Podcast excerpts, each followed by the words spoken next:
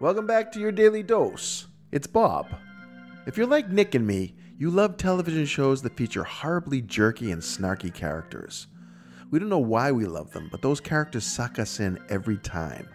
Today we dig into a few of those shows and some of those reprehensible characters. I particularly like Nick's teaching moment when he draws contrast between the circle of friends from Seinfeld and the circle of friends from Sex and the City. This just may be the spark for Nick to launch a class on the social impact of television friends at UCLA or Stanford. But until he pulls that off, listen up and enjoy this Super Blast podcast. I never actually understood what that meant. Spare no expense. Spare no expense. Oh, spend all the money you can. That's, I guess, what it means, right? Yeah. Yeah. Okay. Yeah. So spare no expense. That's a stupid way to say it. Yeah. I'm not going to say that anymore. Okay, great. Take that out of your.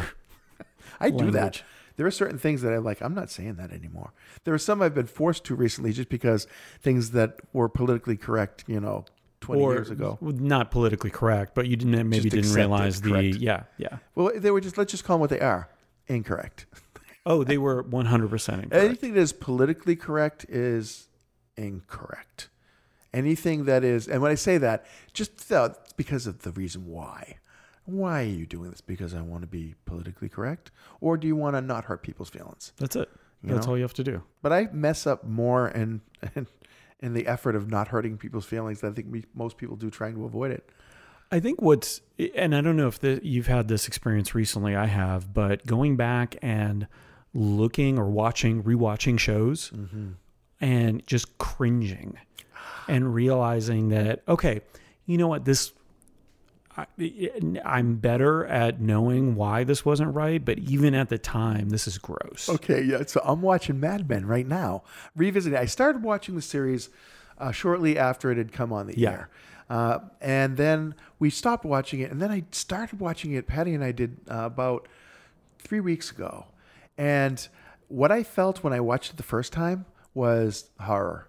That that men treated women the way they did in this show, mm-hmm. right?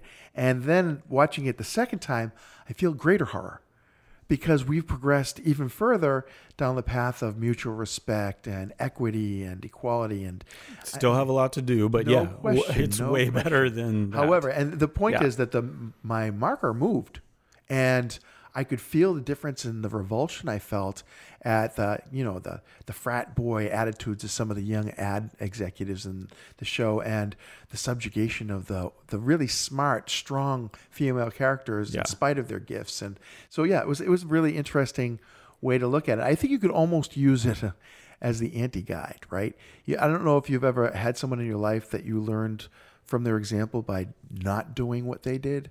But I feel like we could use Mad Men in that same way, just saying, let's look at Don Draper and let's let's do the un-Don Draper thing in every instance and see how that affects your relationship. the anti-draper, The, anti-Draper. Yeah, there you go. the undraper. The, I feel like that's just somebody who tears window dressing down. the undraper. Yeah. I was watching. And so, eh, what's interesting about that is they're aware you're writing a show from what, the 50s and 60s. Yeah. So you're aware of how awful it was. Yeah. How, and not only for women, but minorities and all that. And they write that in, they bake that in because they know that it makes it historically accurate.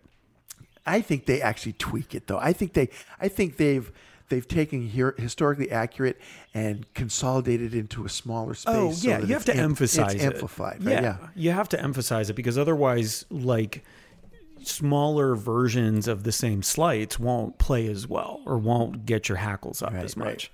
Um, but I was watching the Garry Shan or the Larry Sanders show. Oh yeah, yeah. With Garry Shandling, and I Just just like I was like, I, I think I missed the last couple of seasons. Let me just watch that because it's on HBO Max and I get that for free.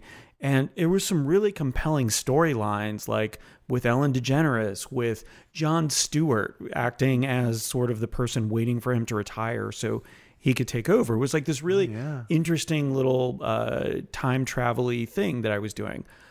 But oh my God, they made so many like everything derogatory was around being gay or effeminate or all of those things. And it was just horrible. And now, do you think that they were doing it in a similar fashion to Mad Men, and that they're putting it in your face? No, because it was it was based in real life, so it was a it was a modern day show. So it wasn't you know now looking at it, if they made a, a show about '90s late night uh, talk show hosts, Right. it would be you know they would they could have some uh, commentary on that.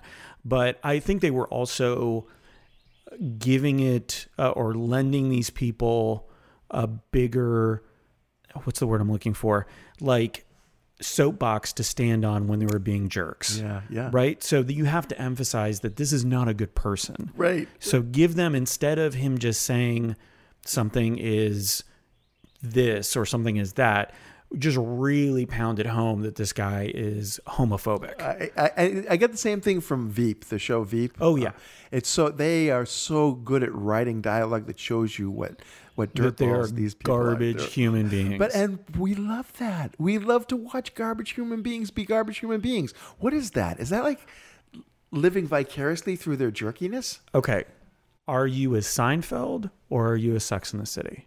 Oh, definitely Seinfeld out of those two because I, I I never really liked Sex in the City. Well, and the reason I ask I that have the is- show. I want to clarify. Yeah. So you have a group of friends, in one case, tearing each other down and taking advantage of each other as much as possible. Seinfeld.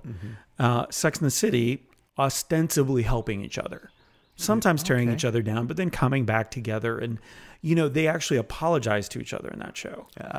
so that was always. I never got like, that dynamic, by the way. The Seinfeld um, formula is now very pervasive. It's always these characters who are terrible to each other, but that still hang out, yeah. right? Like uh, I was thinking about It's always sunny. It's always It's sunny. Always Sunny is perfect example of that. And so, at least the first few seasons for me were really funny because of the character development and the jokes and leaning into the idea that they're just awful to each other. Yeah.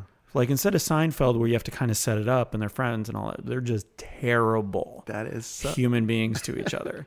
I- so does it make you feel better than to see terrible human beings and you're like, oh, this is funny, they're doing that.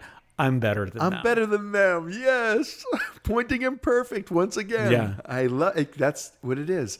We get to we get to have the superior ground Yep. uh, when we watch these people. That's uh, I, I funny because I didn't I didn't remember the Larry Sanders show how how evil the people were, how jerky they were. Oh, yeah. and that. Um, now all I think about because I, I loved Garry Shandling. I loved him as a Yeah. as a Oh, comedian, as an hilarious guy. The show on Fox was awesome.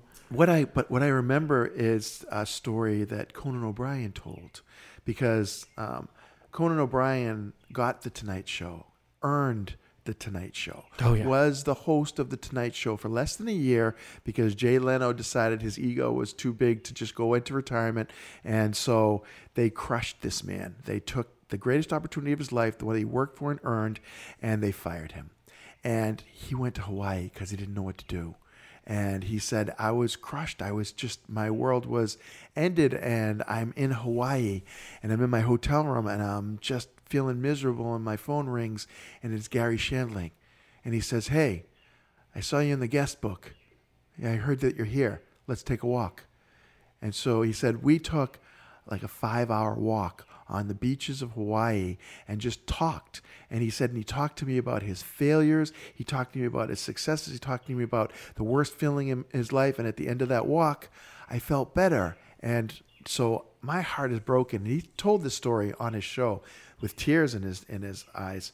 Um, and now that's what I think of when I think of Garry Shandling is this sweet human being Yeah. who was on vacation himself, who decided to pull himself out of vacation mode to help a friend who he'd just seen crushed on the national stage horribly on a show that he guest hosted a number of times. Oh yeah. And uh, and he helped him to recover. And that, you know, it's like, Oh, yeah, that's awesome. Sweetness, kindness. Yeah. We all need a Garry Shandling, I think. Need a couple. we definitely need one because he's gone. But I yeah, know, I Yeah. know. The most unreasonable lips in comedy. It's me. I'm Nick. Thanks for listening. I always wonder what it's like to play some of these characters, if it takes a toll on the actors.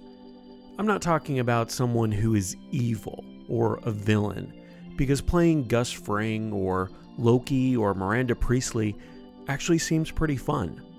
Playing a jerk has to be exhausting. I guess that's true of actual jerks as well. Have a great day.